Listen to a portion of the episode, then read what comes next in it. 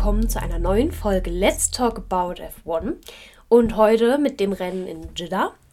Ich habe mir beibringen lassen, es heißt wohl Jeddah und nicht, also wir sprechen es immer Jeddah, aber es ist wohl irgendwie Jeddah.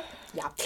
Ja, es spricht auch keiner Guan Yusu richtig aus. Ich weiß Von es daher. immer nicht. Ich weiß es immer nicht, weil ich das Gefühl habe, jeder Kommentator spricht es irgendwie anders aus. Was uns letztens aufgefallen ist, ich weiß gar nicht, ob das, ich glaube, das war das letzte Training, noch äh, letztes Wochenende. Äh, irgendeiner der Sky-Kommentatoren spricht McLaren übelst komisch aus. Der sagt McLaren? Mac- Ja. Das Also ist halt auch- total eingedeutscht. Ja. Es ist faszinierend. Ähm, ich würde dieses Rennwochenende mit einem Zitat meiner Mutter einleiten. Meine Mutter saß neben mir auf dem Sofa, während wir geschaut haben und tätigte irgendwann den Ausspruch, wer sein Auto liebt, der schiebt. Das beschreibt das Rennen ziemlich gut. Ja. Und dann muss ich mit einem Rant anfangen, warum ich nicht möchte, dass wir Jeddah in Zukunft fahren.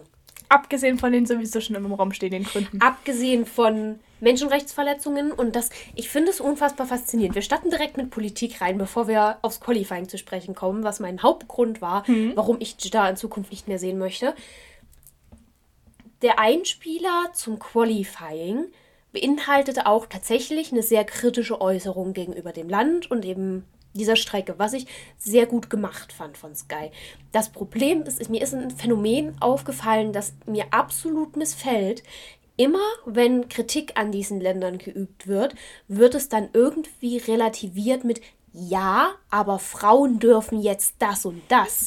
Also in diesem Einspieler wurde, ich weiß gar nicht mehr, wer es war, irgendein Minister oder irgendein Tourismus, also auf jeden Fall jemand, der halt das Land repräsentiert hat.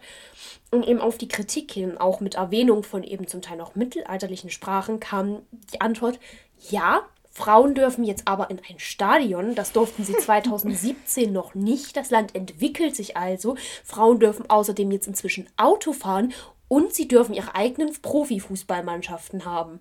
Wo ich immer da sitze, ich freut mich, dass euer Land sich in die richtige Richtung entwickelt. Das sind allerdings Sachen, die sollten schon seit Jahrzehnten gegeben sein und nicht erst seit 2017. Und ich weiß, wir müssen da immer, jedes Land entwickelt sich anders und es kommt aus einer anderen Kultur und es kommt mit, auch mit einem anderen religiösen Hintergrund. Ja.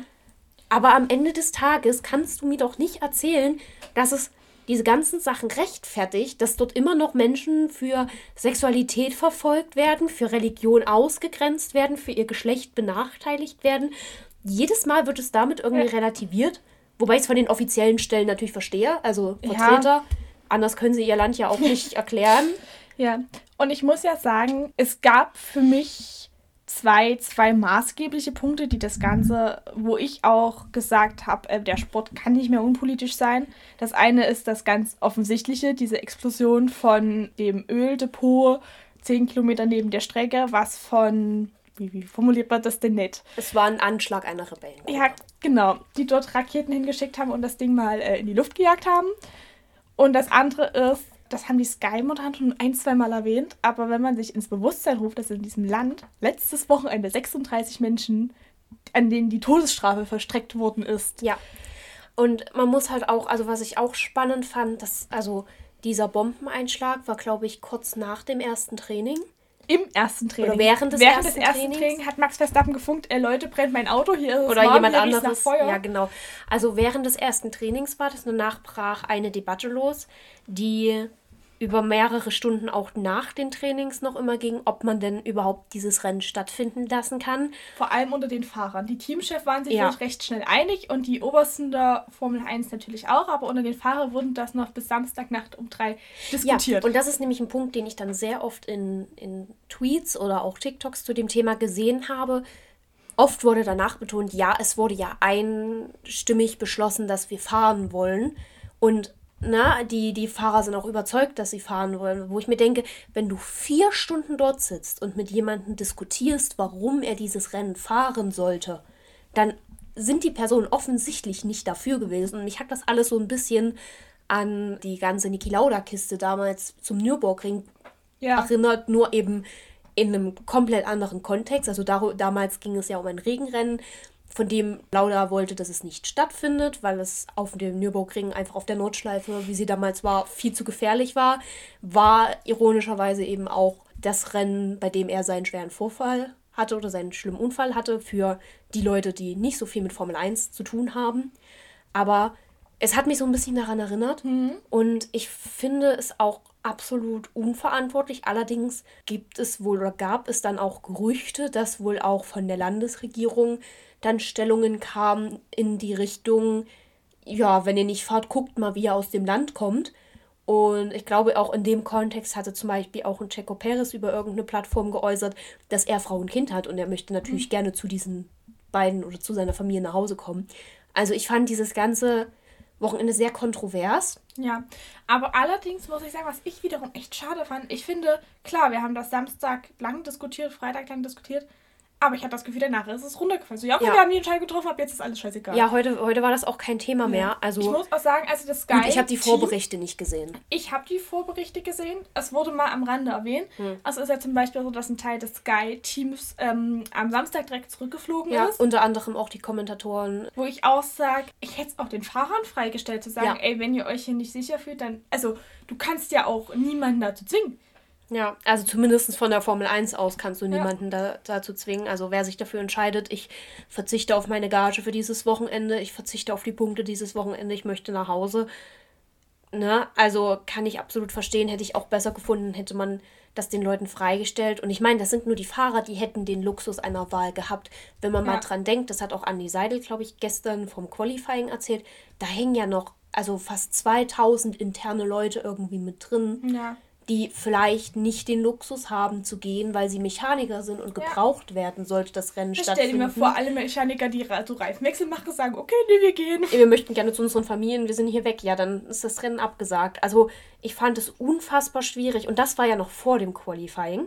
Und das Qualifying, also gerade die letzte Runde, wäre eigentlich sehr amüsant gewesen, beziehungsweise für mich fing das Qualifying auch sehr amüsant an, denn Lewis Hamilton ist direkt mal auf Platz 16 rausgeflogen in der ersten Qualifying-Runde.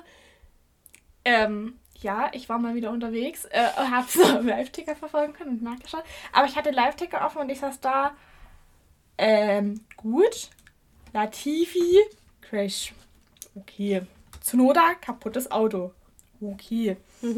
Hülkenberg, äh, Aua, okay. Was macht Hamilton da? Ja, das war tatsächlich die Frage. Ich kann es auch gar nicht. Also es gab wohl Probleme mit dem Auto. Anders kannst du das auch Er, nicht er erklären. hat, ja, er hat wohl gefunkt, dass er nicht weiß, wie er das Auto noch mehr beschleunigen soll. Er hat gesagt, das, was er leistungstechnisch da rausgeholt hat, war, also da muss es irgendein Problem mit dem Auto gegeben haben. Ich habe allerdings jetzt auch kein Statement mir dazu angeguckt, weil ich fairerweise sagen muss, ich, ich, hab- ich fand es zu witzig, dass Lewis Hamilton auf Ja. Platz 16 starten darf. es und hat niemandem wehgetan. ich hatte auch eigentlich keine Lust, mir ein Toto Wolf-Interview anzuhören. Ja. Äh, ich, ich gehe aber jetzt einfach mal davon aus, dass es ein technisches Problem gegeben hat. Und dann wurde das, dann, dann springe ich ganz kurz zu der letzten Qualifying-Runde, die war dann noch sehr unterhaltsam, denn Checo Perez hat sich seine allererste Pole Position geholt. Die allererste Pole Position eines Mexikaners jemals in der Formel 1. Ja, und seine erste nach 200 und ein paar zerquetschten Rennen. Fun Fact: Perez ist der Fahrer, der am längst, also der die meisten Rennen gefahren ist, um jemals an eine Pole zu kommen. Genau. Also das hat mich total gefreut. Es kam auch sehr überraschend, weil vorher Charles Leclerc sehr gut war, Carlos Sainz war sehr gut gewesen und Checo hat dann wirklich so auf die letzte Runde nochmal alles rausgeholt. Er meinte auch selber, es war eine Runde, die hätte er, die würde er im Leben kein zweites Mal so hinkriegen. Ja. Dazwischen war allerdings ein Teil, der hat mir überhaupt nicht gefallen und das war der, ich, ich weiß nicht, warum es ich dann plötzlich so starke Gefühle gegen diese Rennstrecke hatte. Es mag vielleicht einfach daran liegen, dass mir dieser Fahrer auf, andere, auf einer anderen Ebene nochmal am Herzen liegt. Äh, Mick Schumacher hatte einen sehr schweren Crash in Q2, ist zweimal sehr hart gegen die Wand eingeschlagen. Der Haas war komplett Schaden, also als der auf die auf das Abschleppfahrzeug geladen werden sollte, ist er auch einfach in der Mitte durchgebrochen, wie die Titanic. Ja. Und man hat sehr lange keine Bilder gekriegt. Also man hat den Einschlag noch gesehen, dann hat man zwischendrin mal kurz gesehen, dass es Safety Car und der Krankentransporter da waren, also Krankenwagen da waren. Und dann hast du wirklich sehr, sehr lange nichts gesehen. Und mich hat es tatsächlich sehr, sehr fertig gemacht, da auch, auch dann mir Q3 anzuschauen, weil am Ende des Tages hast du zwar von Haas das Update bekommen, ja, er war ansprechbar, er hat mit dem Arzt geredet, er hat auch später mit seiner Mutter telefoniert, Das hast du so als Entwarnung bekommen und das war natürlich, das ist natürlich ein sehr, sehr gutes Zeichen. Hast auch dann erfahren, dass er vom Medical Center eben ins Krankenhaus geflogen wurde, um halt auf innere Schäden ja. zu untersuchen, dass er äußerlich gut davon gekommen ist, was für mich auch so ein Wunder der modernen Autos ist. Oh ja, definitiv. Also aber du hast halt tatsächlich so richtig Entwarnung, so mir geht's gut, alles auch, also gerade alles, was im Krankenhaus besprochen wurde, ist harmlos, so ich habe keine, ich habe keine Folgengeschehen oder irgendwas. Hast du tatsächlich dann erst am Abend über sein mhm. Profil erhalten. Und ich muss tatsächlich sagen, also als, es, als der Einschlag war, war ich noch relativ entspannt. Der war, sah zwar unfassbar übel aus, aber man geht ja natürlich erstmal ja. vom Besten aus, also du willst ja nicht vom Schlimmsten ausgehen. Zumal es ja auch eine Seite, also es war ja nicht wirklich frontal irgendwo rein, es war ja, es seitlich, war ja seitlich. Ja, genau, aber je länger du halt wirklich da saßt und keine Bilder hattest und in die Boxen der Teams geguckt hast. Und du und hast ihn vor allem nicht aussteigen sehen. Im ja. Nachhinein hat es Mick heute in den Vorberichten erklärt, dass er meinte, naja, da waren Autos auf der Strecke, wieso soll, soll ich denn da aussteigen? Ja, ist ja, also das ist ja auch absolut richtig. Also Ralf Schumacher hatte ja auch vermutet, dass man ihn vielleicht mit dem Sitz rausheben könnte, damit eben mögliche Wirbelsäulenverletzungen ja. nicht verschlimmert werden. Das war ja dann, also die Moderatoren haben das wirklich gut versucht zu überbrücken und überzumoderieren. Aber es war wirklich wieder sehr, sehr hart. Es war ein bisschen wie Romain Grosjean. Nicht ganz so schlimm, weil du wusstest immerhin, es brennt nichts.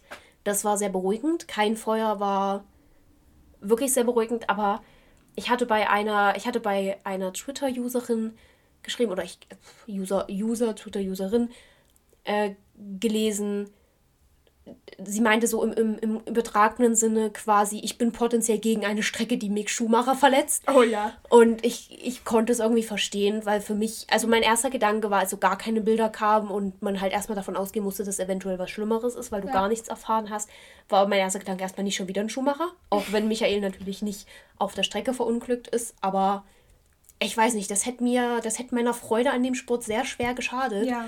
Und äh, ich habe auch nebenher mit einer Freundin geschrieben, die war auch nervlich sehr aufgerieben, sehr fertig. Also ich weiß gar nicht, woran das liegt. Ich glaube, Mick liegt einem vielleicht auch als deutscher Zuschauer einfach nochmal anders schon. am Herzen.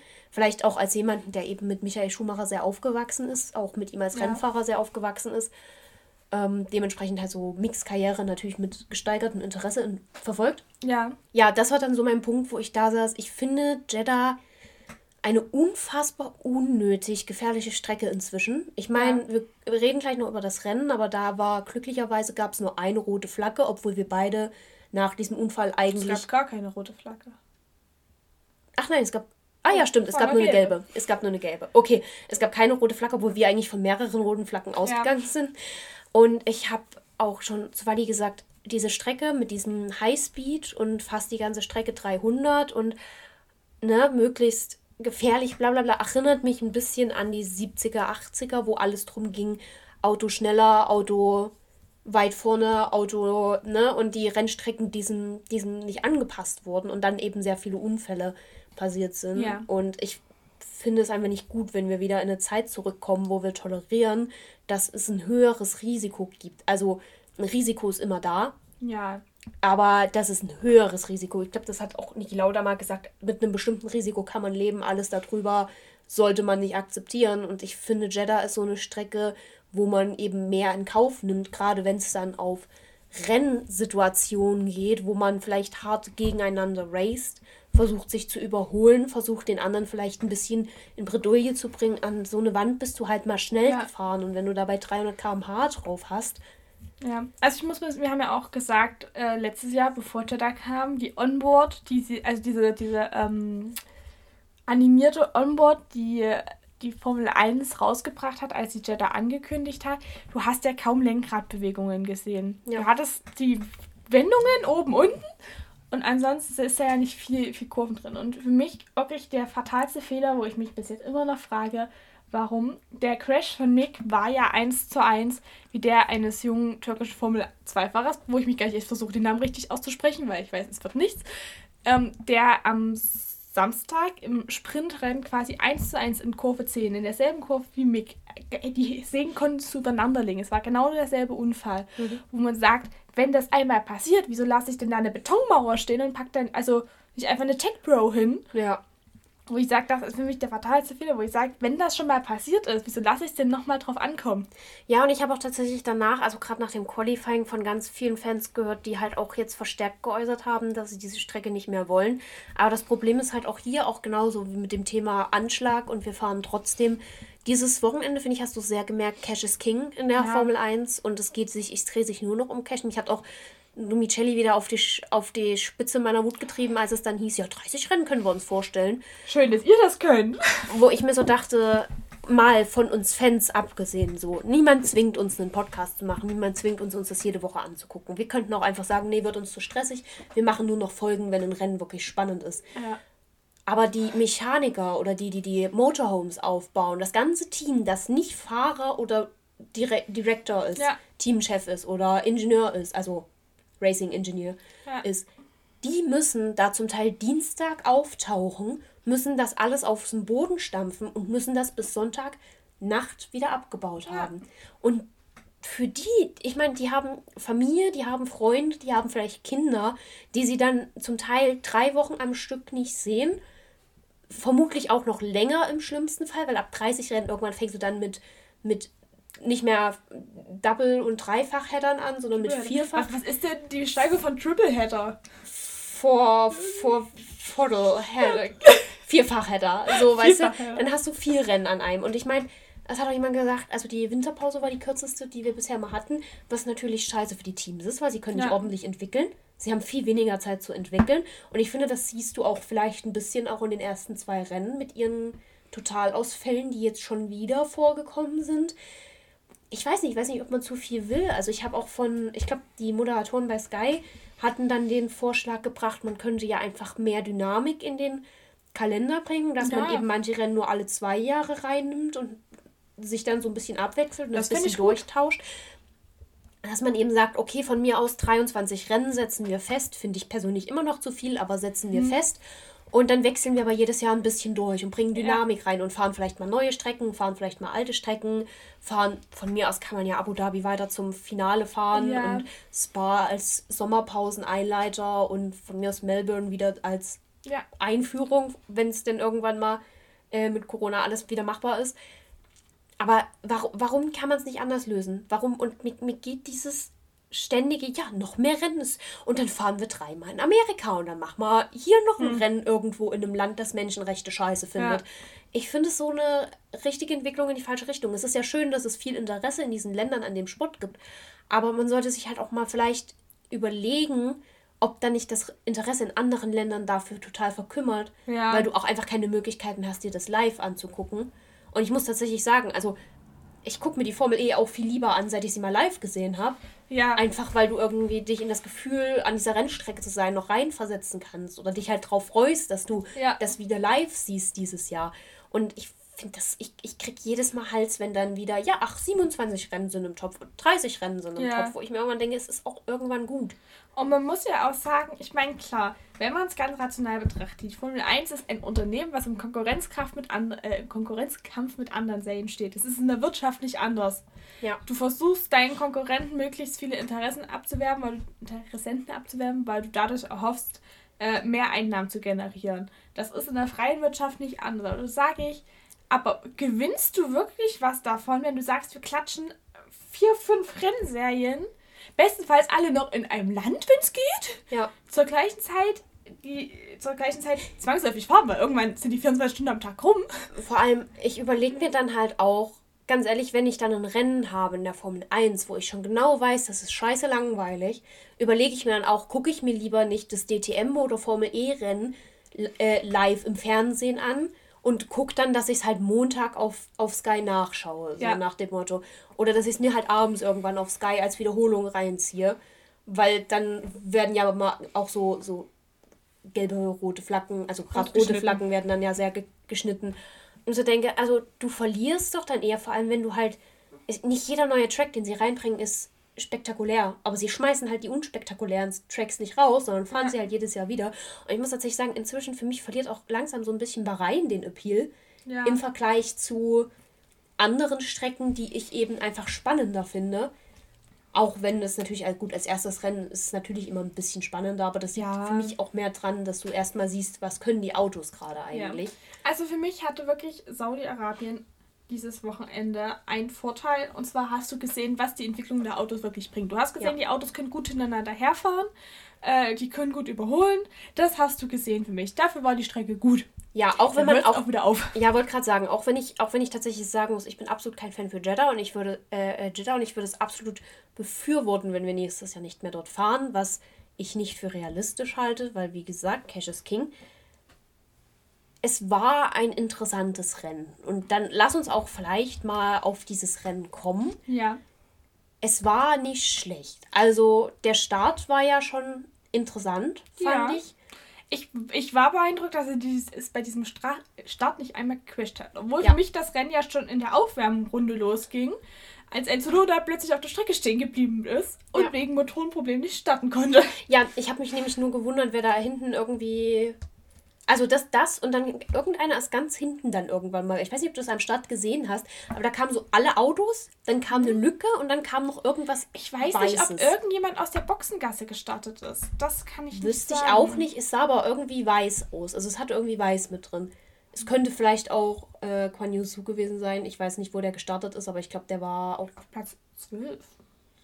Ja, gut, das ist jetzt für schon relativ am Ende gewesen, wenn du überlegst, dass wir nur 18 Teilnehmer hatten. Ja. Aber ich, ich, ich weiß nicht, ob du das gesehen hast. Vielleicht sah das auch nur im Fernsehen so aus. Es, es sah, ich fand es nur, es sah so witzig Ja. aus, weil es alle Autos fuhren, vorbeifuhren durch die ersten Kurve und so mit mehreren Metern Abstand gockte da irgendwie ganz hinten noch einer mit rum. Ja, ich war auch sehr überrascht tatsächlich, dass es nur einen wirklichen Crash gab und das war Nicolas Latifi. Und man muss sagen, der, der, der Crash sah aus wie, ich habe keinen Bock mehr. Ja, Also, es war jetzt nicht mehr so, dass uh, Auto, Auto, sondern halt wirklich, ich fahre jetzt selbst mein Auto, niemand, ich habe keinen Bock mehr. generell Niki Latifi hat dieses Wochenende aber so ein richtig scheiß. Generell auch Ja. die Saison. Also letzte Woche war es ja auch nicht überragend. Wenn ich mich nicht irre, ist er letzte Woche auch stehen geblieben oder gecrashed. Er hat, der hat irgendwie dieses Jahr einen richtig beschissenen Start ins Jahr. Ja, irgendwie, ich habe auch bei ihm, also vielleicht deute ich das auch, ich habe auch das Gefühl, er hat auch keinen Bock. Er Ja. strahlt keine Motivation aus. Ja, tatsächlich. Und ich denke halt eigentlich, dass der, dass der ha Haas, wollte ich schon sagen, dass der Williams zu ein bisschen was in der Lage wäre, wenn man ihn denn fährt. Also das zeigt ja auch Albon zum Teil. Gut, der hat heute auch dann zwischenzeitlich mal einen Komplettausfall gehabt, einen geistigen. Als er dann meinte, in Ocon reinzufahren, weil er, also er ist halt über die Curbs und dann bist du halt, ne, Ja. hast du halt wenig Kontrolle, wo du lang machst, aber es wäre auch vermeidbar gewesen, wäre man mal rechtzeitig auf die Bremse gegangen ja, es ist irgendwie die Williams, ich weiß noch nicht ganz, wo das hingehen soll, weil es ist so ein totaler Mischmasch. Erben fährt damit ganz gut, während Latifi irgendwie hinten Ja. mitdödelt. Ja, er hat die rote Laterne. Definitiv. Und ich muss sagen, also für mich war es war ein echt guter Start. Ich fand, es war ein interessanter Start. Und dann ging für mich etwas los, wo ich da dachte, ähm, Freunde, und zwar der Zweikampf, nenne ich es mal, Mhm. zwischen äh, den beiden Alpin-Jungs, wo ich da sagst, ey Leute, wollt ihr irgendwie in eurem einen Herzinfarkt einjagen? Also ich glaube- Könnt ihr, könnt, mir, könnt ihr Ottmar nicht leiden, Ich, ja, ich wollte gerade sagen, ich glaube, Ottmar Zapfenhauer hat sich danach Günter Steiner ausgeliehen, um den beiden mal eine Ansage zu machen. Ja. Also es haben ja auch die Sky-Moderatoren haben ja gar nicht verstanden, was das sollte und woher das Ich, ich kam. kann es mir bis heute nicht nachvollziehen. Ich weiß nicht, ob die vorher sich, keine Ahnung, um das letzte Stück Kuchen gestritten haben und das irgendeine Rache für war. Weißt du, was meine Theorie war? Für vielleicht hat Alpine ein bisschen Stress von BWT bekommen. So, ja, unser Livery, ne, hier unser Ehrenlivery, das müssen wir diese Woche nochmal richtig zeigen, weil du, Uh. du kannst ja nicht leugnen, dass die Alpine ungefähr die erste Viertelstunde konsequent die ganze Zeit full on screen waren. Also meine Theorie war so ein bisschen, dass da irgendein, also es muss ja nicht mal BWT sein, aber dass da irgendein Sponsor mal meinte von wegen, ja komm, lass uns, lass mal, lass mal ein bisschen, lass mal ein bisschen Gas geben hier, lass mal, lass mal ein bisschen mehr. Und dass dann vielleicht auch so einen kleinen, aber so verzweifelt wie Ottmar Zaffenhauer war, war das offensichtlich nicht mit ihm abgesprochen. Nee, also ich saß auch wirklich da und dachte, ey Freunde, wa- wa- was ist denn bei euch los? Ich weiß auch, also normalerweise sind ja Ocon und Alonso eigentlich ein relativ gutes Team und Ja. scheinen sich ja auch so zwischenmenschlich ganz gut zu verstehen. Ich, ich habe keine Ahnung, was, was ihr Plan war, worum sie, worum sie sich vorher gestritten haben oder Es war wirklich faszinierend. Da, aber ich meine, für uns Zuschauer war es natürlich toll, ne? Das stimmt. Es ist aber, ja, es hat viele Fragen aufgeworfen, die mir nicht beantwortet werden konnten. Ja, ich, also es wurde ja dann mal kurz ein Funk, also ein Interview mit Ottmar Zaffenhauer eingespielt. Ich muss aber ehrlich gestehen, ich habe es akustisch absolut nicht verstanden. Nicht. Da hätten mir Untertitel ganz gut gefallen. Ah, das, das war schon der Start. Dann fand ich, verlief es eine Weile relativ ruhig. Von Latifis Einschlag abgesehen, was eine gelbe Flagge gegeben hat. Safety Car, Bernd Mailänder kam auch mal zum Zuge. Haben wir eine Frage? Haben Sie eigentlich dieses Jahr nur den Mercedes als Safety Car oder den Aston Martin? Also eigentlich gibt's, also eigentlich ist der Aston Martin Safety Car. Ah. Also sie haben auf jeden Fall, gibt es dieses Jahr wieder das Aston Martin Safety Car. Das haben sie auch sehr groß propagiert, gerade ah. von Aston Martin Seite aus. Ja, ist an mir vorbeigegangen. Vielleicht haben sie sich einfach darauf geeinigt, dass die ersten zwei Rennen die Mercedes machen. Wäre ja sinnvoll, wenn du an einer Stelle bist, da nicht zwei Autos hin zu verfrachten. Richtig. Event eventuell, eventuell das. Vielleicht haben sie einfach gesagt, ja, den Aston Martin, den holen wir dann das nächste Mal. Ja. Aus, aus dem Gepäck. Wer hat Mailänder da vorher aussuchen, was er gerade mehr Bock hat? Dass du Fände ich irgendwie witzig. Ich glaube, dann wäre Safety-Car-Fahrer wirklich mein Traumberuf. Aber ich, ich habe die Vermutung, er würde nur der Mercedes fahren. Ja, denkst du? Ja, war Bert Mailänder nicht mehr Mercedes-Fahrer? Ja, aber ich glaube, du kannst trotzdem anderen Autos dann einen, also was abgewinnen. Ja, ich glaube, du ich bist glaube, dann nicht, Bert nicht Mailänder ist sogar noch an das, an das Team gebunden. Ich, ich glaube, Bert Mailänder ist sogar in irgendwelchen Tourenwagen-Rennserien immer noch Mercedes-Fahrer. Das kann sein, aber da, da ja. muss er ja nicht, also da kann er dann ja frei entscheiden. So. Da würde ich dann auch auf den Aston Martin zurückgreifen. ich finde, der Mercedes hat dieses Jahr was. Ich finde ihn schöner als den letztes Jahr. Das kann sein, ich finde trotzdem immer noch den Aston Martin ja. besser. Er gefällt mir immer noch besser.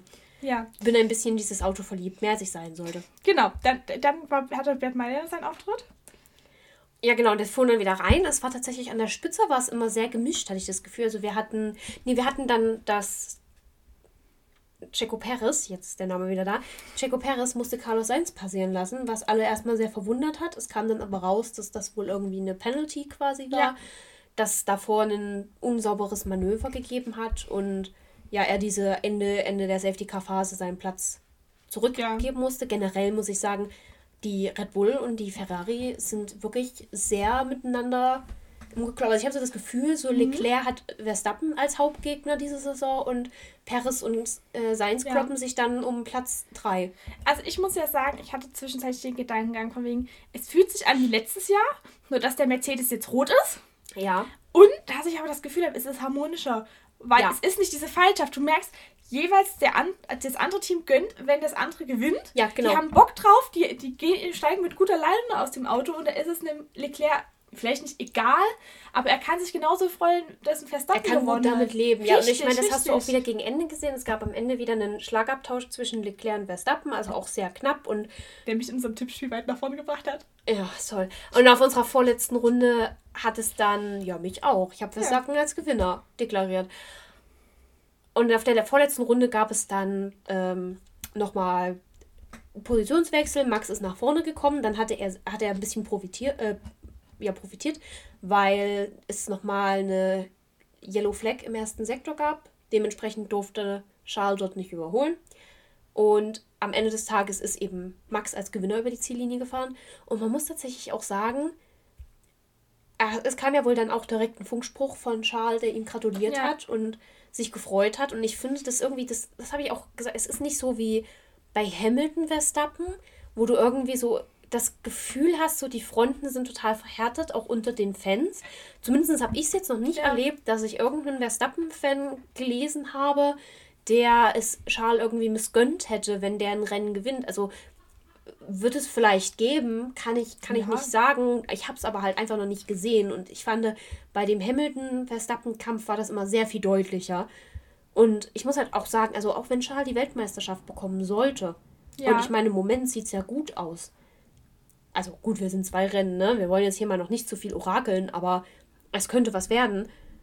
Ich würde es ihm total gönnen. Also, ja. Auch wenn das, wenn das Max natürlich in dem Moment erstmal seinen Weltmeisterschaftsstatus nicht aberkennen würde, aber ne, ich würde es ihm total gönnen und ich glaube auch Max Verstappen würde ihm das total können und ich glaube da also gegen den Charles verliert er lieber als gegen den Lewis Hamilton. Ja. Ich habe generell das Gefühl, muss ich dieses Jahr sagen, dass Max jetzt wo er die erste Weltmeisterschaft hat absolut ausgeglichener und viel mehr Humor hat. Das Gefühl habe ich auch. Der ist super entspannt, wenn du den irgendwo auf Promos, also nicht mal nur Promosachen siehst, aber in Interviewsituationen macht der Witze, also vielleicht hast du dieses Carlos-Interview mit ihm mitgekriegt, wo die in der Pressekonferenz zusammensaßen und Max halt aus Scherz meinte, ja, wir wissen ja alle, dass äh, das Ferrari das langsamste Auto hat und Carlos hat es dann irgendwie gekontert. Ja.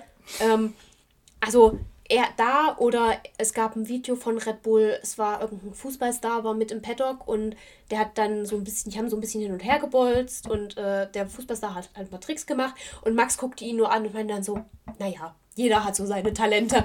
Also ich habe das Gefühl, er ist dieses Jahr total gelockert, ja. ist, er hat viel mehr Humor. Also ich glaube so diese, dieser Stress von, okay, erste Weltmeisterschaft ist jetzt ein bisschen runter und auch vielleicht, weil der Titelkampf eben gerade mit Charles ist, also mit jemandem, mit dem er sich vielleicht auch gut versteht und der halt eben im gleichen Alter ist und vielleicht, wo er die Erfahrung so ein bisschen nachempfinden kann. Ja. So, er war letztes Jahr an der gleichen Situation. Vielleicht liegt es einfach auch ein bisschen daran, dass er das mit ein bisschen mehr Humor sehen kann und auch mit ein bisschen mehr Gelassenheit. Und man muss ja sagen, die Kämpfe zwischen den beiden sind krass hart, aber auch super fair. Das stimmt. Und vor allem super taktisch. Das stimmt. Das hat man ja auch zwischenzeitlich gemerkt. Also wir springen ja nochmal die Mitte zurück, aber es ist ähm, vor dem Überholmanöver von Max hat er ja zwischen, haben ja beide mal in einer Kurve gebremst, mhm. wo es nicht darum geht, ey, wer überholt hier wen, sondern wer ist in wessen Windschatten. Ja, und wer kann am Ende vor allem DRS benutzen. Ja um den anderen dann eben auf der nächsten, das war ja auch, ich glaube, das war die Überhol, äh, diese Überholkiste, die Max dann, glaube ich, mit dem Sieg ja. geholt hat. Ich glaube, das war das letzte Überholmanöver, das die beiden hatten es ist super taktisch, aber super fair und ich finde es ich einfach nur richtig erfrischend und ich finde, das nimmt auch so ein bisschen diesen, diesen Frust und dieses Verhärtete, das letztes Jahr so in der Fangemeinde war, ja. einfach extrem raus. Und weißt du, worauf ich mich freue?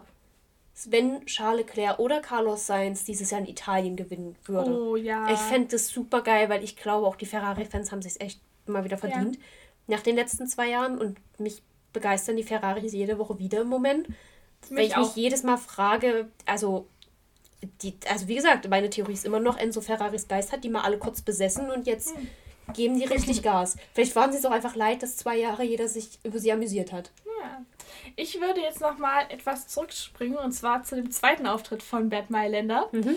Und zwar sind innerhalb von einer Minute mhm. drei Autos plötzlich einfach ausgerollt und stehen geblieben. Ja, in dieser Situation kam auch der schöne Spruch deiner Mutter. Mhm. Und weißt du, was mein erster Gedankengang war?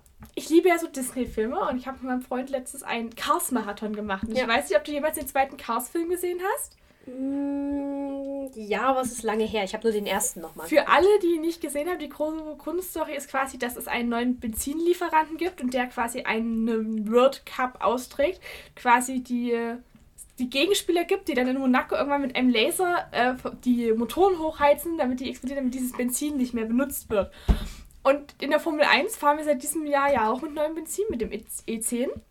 Und plötzlich auch so, ich hatte so leichte Cars-Feedback. Ich so, warte, welcher Benzinlieferant sitzt jetzt auf Dächern und lässt die, lässt die Motoren hoch? Was ist da los? Ich hatte so richtige Cars-Flashbacks. Wer, wer hat den Laserpointer an der Wer Hand? hat den Laserpointer? Ja, nee, ich fand das auch total faszinierend, weil erst mein erster Gedanke war so, okay, liegt es vielleicht am Motor? Ehe mir dann wieder aufgefallen ist, dass Alpine einen Renault-Motor hat und keinen mhm. Mercedes-Motor.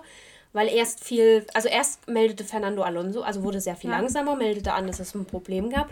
Kurz darauf stand Danny Rick und Bottas stand in der Box. Das ja, und Bottas wurde direkt in die Box geschoben. Der ja. war vorher, glaube ich, schon mal drin gewesen.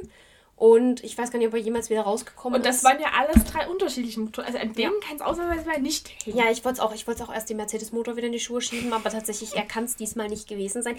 Ich habe keine Ahnung, woran es lag. Ich also, nicht. Vor allen Dingen, dass es so plötzlich alle, also alle drei waren. Ich denke nicht, dass es derselbe Grund gewesen ist. Das wäre, glaube ich, sehr viel Zufall. Außer es ist wieder so ein gestelltes Teil. Also Richtig. Also das, was alle drin haben müssen. Dann könnte es natürlich daran liegen, aber es war, es war auch ein bisschen so Flashback zu letzter Woche mit den drei ähm, Red Bull-Autos, ja. die plötzlich stehen blieben. Gut, Pierre Gasly mal noch ein bisschen dramatischer als alle anderen mit seinem mhm. Barbecue, wie er sein Auto bezeichnet hat. Aber auch wie die beiden Red Bulls dann halt einfach stehen geblieben sind und zurück in die Box geschafft werden mussten. Ja. Und es war, also irgendwie fand ich es unfassbar amüsant, ne? Also ja, es ist niemandem was passiert, außer genau. wirklich einfach nur stehen es war, es war halt einfach super witzig irgendwie. Du hast, du sagst, da ist halt bei Alonso saßt du schon da, oh, Ja, dann stoppte, dann sahst du nur Danny, Danny Riggs stehendes Auto, saßt schon so da, ah ja. Und im nächsten Moment sahst du, wie sie Bottas Auto zurück in die Box Ja. schoben. Und ich hatte ja Bottas noch mit in meinem Tippspiel drin. Und das war auch eigentlich kein schlechter Call. Weil Nee. er ist heute wieder sehr gut gefahren. Das ärgert mich so sehr. Weil Bottas fährt zurzeit wirklich gut. Und dann ist immer irgendwas, ich glaube, letzte Woche beim Start hat Alfa Romeo inzwischen auch verkündet, dass sie ein technisches Problem bei ihm hatten, weswegen er so nach hinten durchgereicht wurde. Ja. Und diese Woche wieder technisches Problem bei Bottas. Also einerseits erinnert es mich gerade ein bisschen sehr an seine Mercedes-Seiten, wo Ja. auch immer nur er die technischen Probleme hatte. Ja. Und andererseits, mir tut so leid, weil er ist immer gut im Qualifying, er fängt immer gut an und dann passiert irgendwas und er rutscht nach hinten durch. Aber bis glücklicherweise ist es ja erst das zweite Rennen. Das heißt, das kann sich ja alles noch ändern. Und ja, also ich muss, äh, mir, tat- mir tat Valtteri Bottas wieder sehr, sehr leid. Ja, mir auch. Vor allem, weil er gut mitgefahren Mir tat auch Fernando Alonso leid, weil er ist sehr gut mitgefahren. Gut, Danny Rick. Danny Rick war im Qualifying, also er war nicht überragend, aber er war eigentlich ganz gut. Sie waren mal wieder in Q2. Richtig. Das Problem war halt, dass er Ocon im Weg stand und deswegen ja bestraft worden ist. Ja. Und eine Strafplatzversetzung bekommen hat. Aber können wir festhalten, dass Lando Norris auf 6 oder 7 am Ende ins Ziel gekommen ist. Er hat am Ende ja nochmal ein Duell mit Ocon gehabt. Davor, Ja. war er, davor war er auf Platz 6 eine ganze Weile und ist dann auf Platz 7 runtergerutscht. Also, ich weiß nicht, vielleicht hat Lando da irgendwas an dem Auto gefunden, was plötzlich Ja. doch geht. Und wenn man bedenkt, dass er auf Platz 11 gestartet ist, ist, Ist es nicht schlecht. so- Also, Also man muss auch sagen, ähm, Hamilton ist ja auf Platz 10 ins Rennen äh, ins Ziel gekommen. Mhm. Ich sagen, es ist aber echt trügerisch, wenn man bedenkt, es sind nur 13 Autos ins Ziel gekommen. Es waren nur drei Ja. Autos hinter ihm. Aber man muss bei Hamilton ihm zugute halten, dass er so um die Zeit rum, als alle Autos plötzlich Macken hatten, auch gefunkt hat, dass bei ihm wohl irgendwas im Ja. Auto nicht gestimmt hat. Äh, so wie ich das verstanden habe, hieß es wohl, er kann nicht bremsen oder er konnte das, das sein Tempo nicht reduzieren. Wo ich natürlich verstehen kann, dass man dann das Auto ein bisschen mehr rollen lässt und kein Ja. extra Gas zuführt, wenn es da gerade Probleme gibt, was natürlich aber auch zur Folge hat, dass du Leute Ja. vorbeilassen musst. Aber ich meine, deswegen klingt Platz 10 positiver, als es am Ende ist. Ja, ich habe schon, ich habe dann auch nebenher geschrieben, wenn noch vier Autos jetzt ausfallen, dann Sind kriegen alle alle, Punkte. Richtig. Also, Nee, wir hätten ja nur drei ausfallen müssen. Es sind 13 Autos ins Ziel gekommen. Ab Platz 10 Ach ja. gibt es Punkte. ja, na auf jeden Fall, es war. Elvin hat sich ja am Ende noch rausgekickt. Stimmt, Alvin ist ja ausgefallen. Siehst du, das hatte ich gar nicht mehr auf dem Schirm. Ich hatte, ich hatte noch, ich war noch bei 14 Autos. Deswegen, also als ich das geschrieben habe, waren noch 14 Autos drin. Ja, also für Williams mal wieder komplett Katastrophe, was super schade ist, weil die Autos eigentlich gar nicht mal so schlecht aussahen am Anfang. Auch in den Testings. Aber mal schauen, wir schauen mal, was Albin da auch vor allem noch rausholen kann. Ja, Nico Hülkenberg ist auf, am Ende auf 12 gewesen. Er hat Lance Stroll geschlagen. Er hat Lance Stroll geschlagen. Gut, man muss fairerweise sagen, Lance Stroll hatte ja dann auch nochmal Crash mit, mit Albon, was ihn vermutlich auch nochmal ein bisschen ausgebremst haben wird. Der war auch eigentlich heute nicht schlecht dabei. Also ich fand's, hätte mir letztes Jahr jemand erzählt, dass wir nicht nur ein Mercedes und ein Aston Martin miteinander kämpfen sehen, sondern ein Mercedes und ein Haas. Weil zwischenzeitlich Kevin Magnussen gegen Lewis Hamilton gefahren ist, Ja.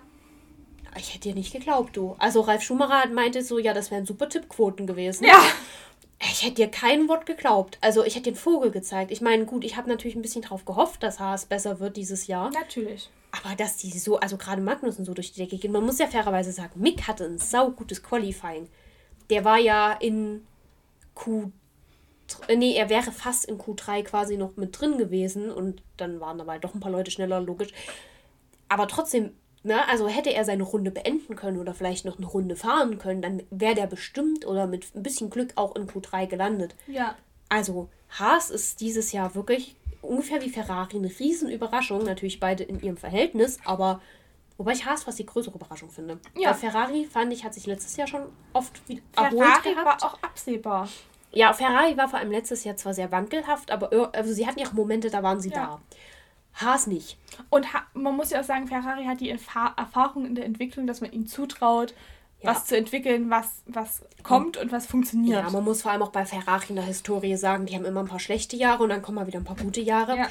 Ich finde aber tatsächlich sehr faszinierend. Also ich musste während dieses ganzen Rennens und wenn man sich Mercedes angeguckt hat, immer sehr dran denken, dass viele viele Fahrer, also auch viele Experten meinten, ja, wenn man sieben Jahre in Folge Weltmeister wird, eigentlich ja sieben Jahre in Folge Weltmeister wird, dann kommt irgendwann der Punkt, wo man es nicht mehr, also wo man es nicht mehr schafft. Ja. Wo andere Teams besser werden. Natürlich. Und ich meine, das ist irgendwie so, ich sag mal, eine schöne natürliche Dynamik in der Formel 1, dass du halt bei deiner Dominanz irgendwann, also ich meine, gut, letztes Jahr habe ich immer noch ein bisschen die Vermutung, dass es einfach pure Arroganz war. Ja. Dass man dachte, unser Auto vom Vorjahr ist so gut, wir brauchen da nicht viel dran machen. Das hat ja auch Toto Wolf zumindest so weit eingestanden, dass er gesagt hat, sie haben da nicht so viel reingesteckt, wie sie hätten sollen. Ja. Aber ich finde auch dieses Jahr war das Auto wieder nicht überragend. Und ich weiß, also ich würde dieses Jahr nicht mal mehr sagen, dass man es noch der Arroganz zuschieben kann, sondern dass man vielleicht wirklich mit dem neuen Autokonzept bisher noch nicht seinen Weg gefunden hat. Ich glaube auch, dass Fer ach, Ferrari schon, dass Mercedes übers Jahr hinweg besser wird. Ja, aber definitiv. Das glaube ich definitiv. Man aber es ist im Moment, also. Man muss ja auch sagen, wenn du lange vorne dran bist und mhm. lange Weltmeister und lange führend bist, schauen die Teams ja irgendwann von dir ab. Ja. Und du kannst ja selber nirgendwo abschauen. Ja, das ist richtig. Und irgendwann ist es dann logisch, dass, dass sie klar von dir abschauen und dazu noch selber irgendwann eine gute Idee haben und dann wirst du automatisch. Naja, alle hinter dir haben den Luxus des Windschattens, nur du eben nicht. Richtig. Deswegen ist ja, ist ja vorne wegfahren immer so ein bisschen, naja, man macht's gerne, aber es hat auch seine Nachteile. Ja.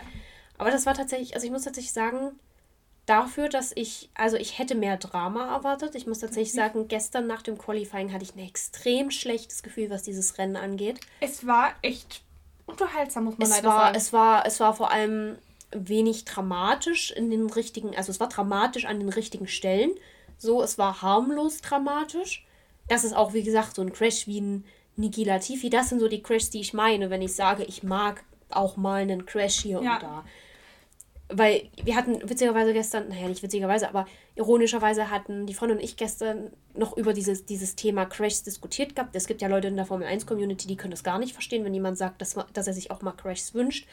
Wo ich allerdings mir denke, ja, aber sie machen den Sport halt spannend. Also, ja. wenn, ich sag mal zum Beispiel, wir nehmen jetzt mal das Jahr 2020, wo halt Lewis Hamilton noch alles wegdominiert hat, wenn ein Lewis Hamilton einen harmlosen Crash hat, aber eben nicht weiterfahren ja. kann, mischt es dieses, also gerade in der Saison 2020 hast du es ja extrem gesehen, die Rennen, die dort die geilsten waren, waren immer die, wo die typischen Top 3 irgendwie gecrashed sind oder ja. rausgeflogen sind.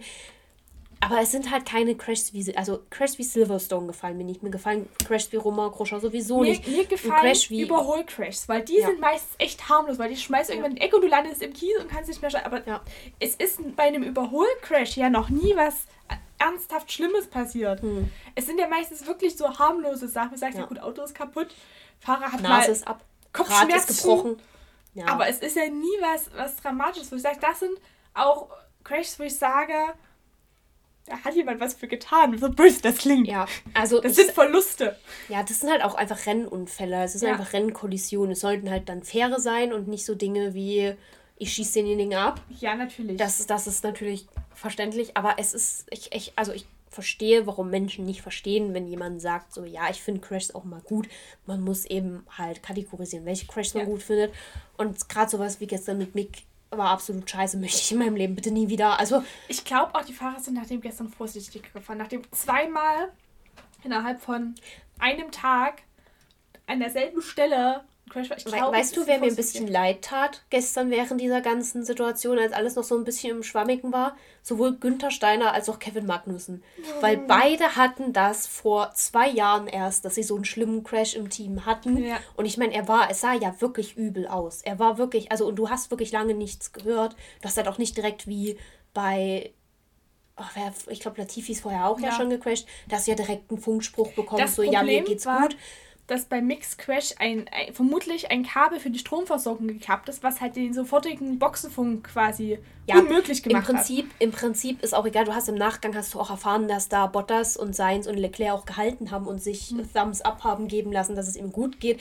Hättest du da vielleicht irgendwie, hätten die das irgendwie gefunkt und du hättest das gehört, wäre es vielleicht ja. auch okay gewesen. Du hast halt leider lange nichts gehört, gerade als Zuschauer. Und ich meine, als Zuschauer, wenn du am anderen Ende der Welt sitzt, fühlst du dich ja mal noch mal machtloser, als wenn du dort vor Ort bist und wenigstens noch gucken kannst, okay, wo ist das? Kann ich da irgendeinen Marshall fragen? Kann ich irgendein anderes Team anfunken, die da vielleicht dran vorbei sind, ob die was über meinen Fahrer wissen?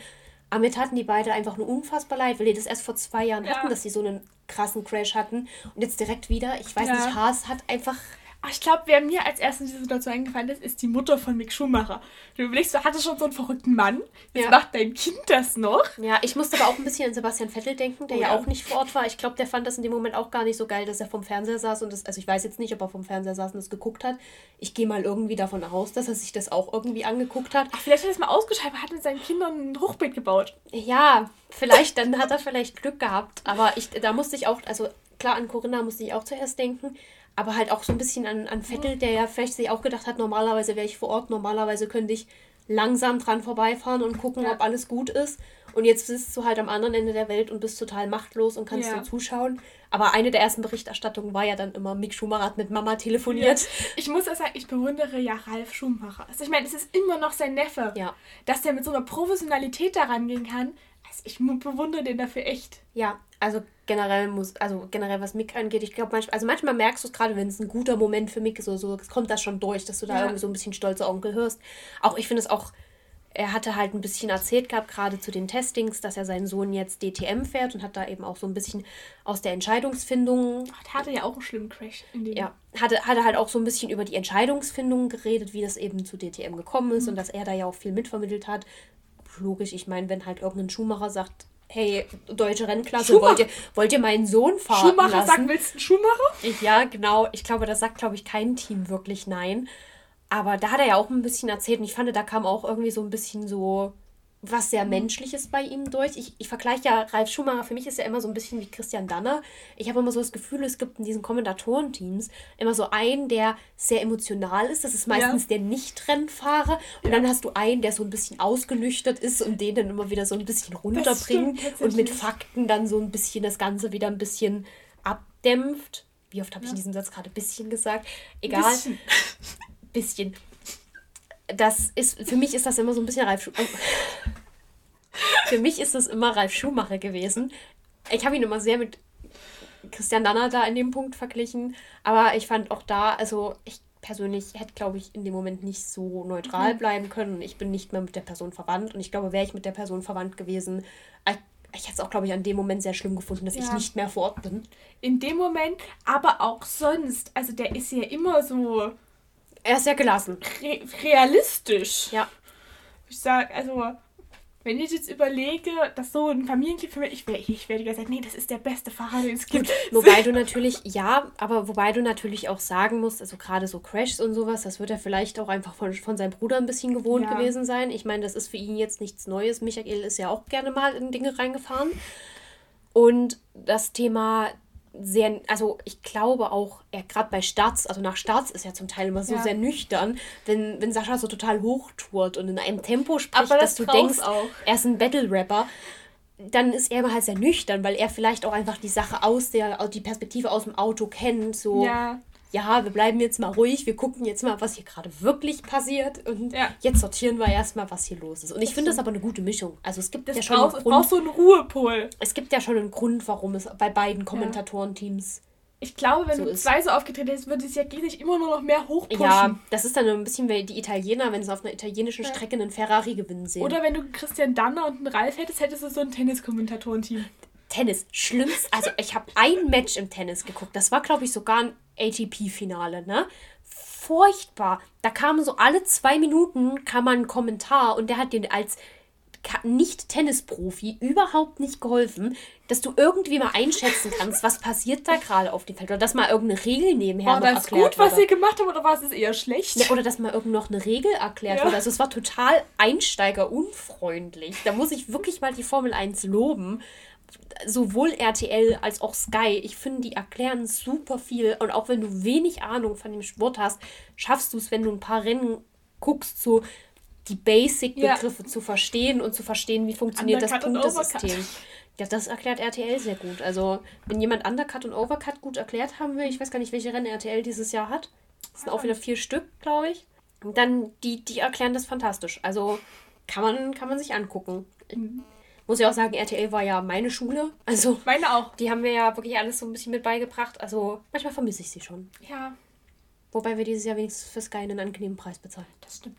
Tipp: Falls euer Skyhouse überteuert ist, kündigt und vielleicht kriegt ihr ein gutes Angebot Ja, geschickt. meistens so nach dem ersten Rennen könnte es sein, dass sie euch dann ein neues Angebot schicken. Und dieses Jahr war es bei uns sogar tatsächlich besser. Also letztes Jahr haben wir ja 20 Euro bezahlt. Ja. Diesmal bezahlen wir sogar noch ein bisschen weniger. Hat bei mir erstmal zu rechnerischer Verwirrung geführt, aber Mathe ist sowieso nicht mein Fall. Genau, also das war im Groben und Ganzen, glaube ich, das Rennen ein bisschen durcheinander, aber auch Ich muss Wichtigste noch anmerken, ich fand das Rennen hatte eine unfassbar angenehme Länge. Ja, Ich hatte sich nicht, gez- also ja, nee, ich hatte eigentlich nicht wirklich also ich fand die gezogen. Teile, wo jetzt nicht viel passiert ist, waren angenehm. Ja, Es, es war auch ein bisschen, dass halt das war, also wenn was passiert ist, ist es irgendwie so genau an den richtigen Stellen passiert. Genau. Es ist so, bevor du angefangen hast, dich zu langweilen, aber du warst nicht so reizüberfüllt. Es war auch nicht so chaotisch wie letztes Jahr. Also letztes Jahr war ja furchtbar, da konnte ich mir danach noch nicht meine Meinung von der Strecke bilden. ja. Was aber halt auch vielleicht daran lag, an welchem Punkt diese Strecke kam, weil die, Ja. das war die vorletzte, das vorletzte Rennen. Dementsprechend Lewis Hamilton, Max Verstappen, absolutes Chaos. Aber dieses Jahr muss ich tatsächlich sagen, so am Anfang war die Strecke okay. Ich bin trotzdem großer Befürworter, dass wir dort, also dass wir das jetzt letztes letzte Jahr da gefahren sind, Lass uns realistisch doch gesehen. lieber eine Strecke in Saarland bauen. Das braucht eh keiner. Ja, wir bauen einfach eine neue Formel 1 Strecke ins Saarland. Aber gut, wie wollen wir uns das leisten? Wir können es doch nicht mal leisten, die anderen Strecken zu mobilisieren, um dann die Formel 1 zu bezahlen, bei nee, uns nee, zu mein fahren. Gedankengang war ja, Saudi-Arabien finanziert die Strecke im Saarland und wenn dann ist dann ein großer Preis von Saudi-Arabien, dann findet er nicht in Saudi-Arabien, sondern im Saarland statt. Finde ich gut. Ist auch weniger Sand. Ist weniger Sand, bessere Menschenrechte, wir haben das Ding finanziert. Und es ist vermutlich auch kein Anschlag in der Nähe. Also ich Richtig. wüsste jetzt nicht, wer ein, wer einen Anschlag auf Saarland plant. Richtig. Obwohl die Nazis sich einen ins Saarland stecken wollten und die Mauer drum ziehen wollten. Die man könnte- nach Bayern. Ja, sie, ja, da haben die mir zu viel Platz. Ist egal. Wir, wir exkludieren Bayern dann einfach von, von Deutschland und dann passt das schon. Dann machen die ihr Ding da unten selber. Genau. Also das ist unser Plan. Wir sind für den großen Preis vom Saarland. Und Gesponsert von Saudi-Arabien. gesponsert von Saudi-Arabien. Fände ich, fänd ich gut. So, Hm. dann müssen sie auch weniger Imagepolitur betreiben und können sie weiter, können sie weiter ihre Frauen 2017 ins Fußballstadion lassen. Und die saßen da in der herzlichen Glückwunsch. Das wollten wir vielleicht gar nicht. Da gäbe es Punkte, die uns wichtiger wären, als dass wir ins Fußballstadion das dürfen. darf, davon mal abgesehen. Davon mal abgesehen, das ist ja nun wirklich Thema. Also, ich meine, Autofahren, Fußballstadion, schön und gut, ne? Aber das sind jetzt nicht so die elementaren menschlichen Grundrechte, die du so als Frau benötigst, um einen guten Geil, wir Alltag zu ins führen. Fußballstadion gehen. Der Wählen interessiert uns nicht, aber Hauptsache wir können ins Du Fußballstadion. wählst ja sowieso nicht, das ist ja eine Monarchie. Also, gewählt wird ja eh nicht. So, das zum Polit-Talk. Äh, ich würde mal sagen, wir handeln noch fix unsere Kategorien ab. Ja, ach stimmt, ja. Wir haben nämlich ja noch Kategorien, wie wir jede Woche wieder vergessen. Also, Wally, wer war dein Gewinner des Rennens? Das ist langes Schweigen. Es ist schwer. Wenn wir jetzt langweilig. Es, es, war Ferrari. Du, ja, gut, du bist langweilig, alles klar. Also, ich als Max Verstappen-Fan bin absolut nicht Langweilig, wenn du Max. Verstappen sagst. Ich sag, es war Max Verstappen, weil Absolut ich mich einfach gefreut habe, den ersten Max-Sieg zu haben, nachdem letzte Woche, ich meine, ich wäre ja letzte Woche mit einem zweiten, dritten Platz auch okay gewesen. Nachdem letzte Woche so eine Vollpleite war, bin ich einfach nur froh, dass ich jetzt, äh, dass Max auf dem Podium stand und dass er Ja. noch gewonnen hat, war noch besser. Für, also, ich bin absolut nicht langweilig und vorhersehbar heute. Ähm, für mich war es Max Verstappen. Apropos Max Verstappen, können wir drüber reden, dass die Caps von Red Bull vermutlich erst im Juli rauskommen? Ja. Im Juli. Checos Kappen sind seit den Dreh. Du kannst mir nicht erzählen, dass das länger dauert in der Produktion. Was ist da Nee. los? Und das habe ich auch nur erfahren, weil ich mal auf dem Verstappen-Shop geguckt habe. Red Bull, geht's noch? Jetzt muss ich mir im April eine Sebastian Vettel Cap kaufen. Ist okay, kann ich mit leben, aber jetzt muss ich mir im April eine Sebastian Vettel Cap kaufen. So, was war denn dein Verlierer des Rennens? Ah, es, es ist sehr schwer. Ich würde tatsächlich vermutlich auch ein bisschen langweilig sagen Bottas, Ja.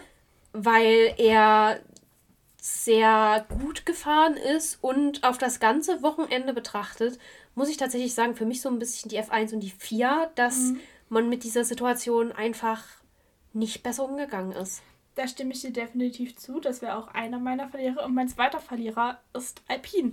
Für das, was auch immer sie da am Anfang getan haben. Ja, und man muss, also ganz kurz zu meiner 4 F1 bekommen, möchte ich auch noch sagen, dass ja auch äh, Peter, der Interview bei Sky, hat auch gesagt, beziehungsweise halt auch die äh, Moderatoren, als sie dann wieder in Deutschland waren, dass halt auch die Informationsstruktur absolut Katastrophe war. Also du hast Ja. sehr wenig erfahren, was ja auch unter anderem einer der Gründe gewesen ist, warum halt Ralf, äh, Ralf und äh, Sascha gesagt haben, sie fahren nach Hause. Ja, also man muss wohl sagen, es wird wohl schon einer der sichersten Orte dort gewesen sein, Ja. weil die komplette Rennstrecke ja ein eigenes ähm, Flugabwehrsystem und sowas hatte. Aber allein, dass die Rennstrecke ein Flugabwehrsystem braucht. Richtig, das ist der nächste Punkt. Wo sagt, es ist vermutlich dort im Land wirklich der sicherste Punkt gewesen, aber Ich trotzdem. dehne, ich dehne meine Begründung auch einfach aus, weil ich finde, dieses Wochenende hat man wieder dieses klassische Cash is King gesehen und ich finde, das ist eine Entwicklung in dem Sport, der hat nichts mehr mit Rennleidenschaft zu tun, der hat nichts mit Autos zu tun, der hat nichts mit Entwicklung zu tun, der hat nichts mit Fortschritt zu tun, der ist einfach nur scheiße. ja, das stimmt. Und das sage ich nicht nur als armer Fan, das sage ich auch einfach insgesamt. Ja. So. Gut. zustimmen. Dann würde ich sagen, wir hören uns nicht nächste Woche, weil nächste Woche ist mal frei. Es ist sogar ganz frei. Es kommt nicht mal irgendwas anderes. Also zumindest von meinen Rennserien nicht. Für dich kann ich nicht sprechen. Hertha spielt. Ja, das, das juckt mich Ich sowieso glaube gegen nicht. Leverkusen. Das juckt mich sowieso nicht. Aber nächste Woche haben wir frei. Für euch ist es natürlich trotzdem geil, weil ihr bekommt die Folge erst Freitag. Das heißt, ihr könnt euch das ganze rennfreie Wochenende den Podcast reinziehen. Und ja, dann hören wir uns die Woche da drauf vermutlich auch verspätet, Ja. weil wir super professionell sind und einen Upload-Schedule haben, der perfekt ist. Außerdem ist Wally dann diesmal im Urlaub. Genau. Und dann würde ich sagen, abonniert unseren Instagram-Account Let's Talk About F1-Podcast und lasst uns eine Bewertung auf Spotify und Co. da. Und gibt uns einen Tipp ab, wo wir statt Saudi-Arabien fahren sollten. Ja, genau. Wo möchtet ihr statt Saudi-Arabien fahren? Ich, wir müssen das mit der Bewertung auch mal mehr am Anfang sagen. Ich habe das Gefühl, das hört schon wieder gar kein Mensch mehr. Vermutlich, ja.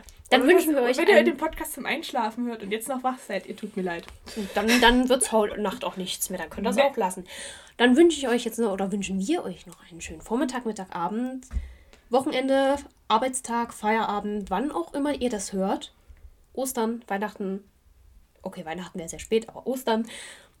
Wenn Ja. ihr das jetzt, weil eure Winterpause zu langweilig ist, das Weihnachten anhört, ihr seid geil. Von mir aus.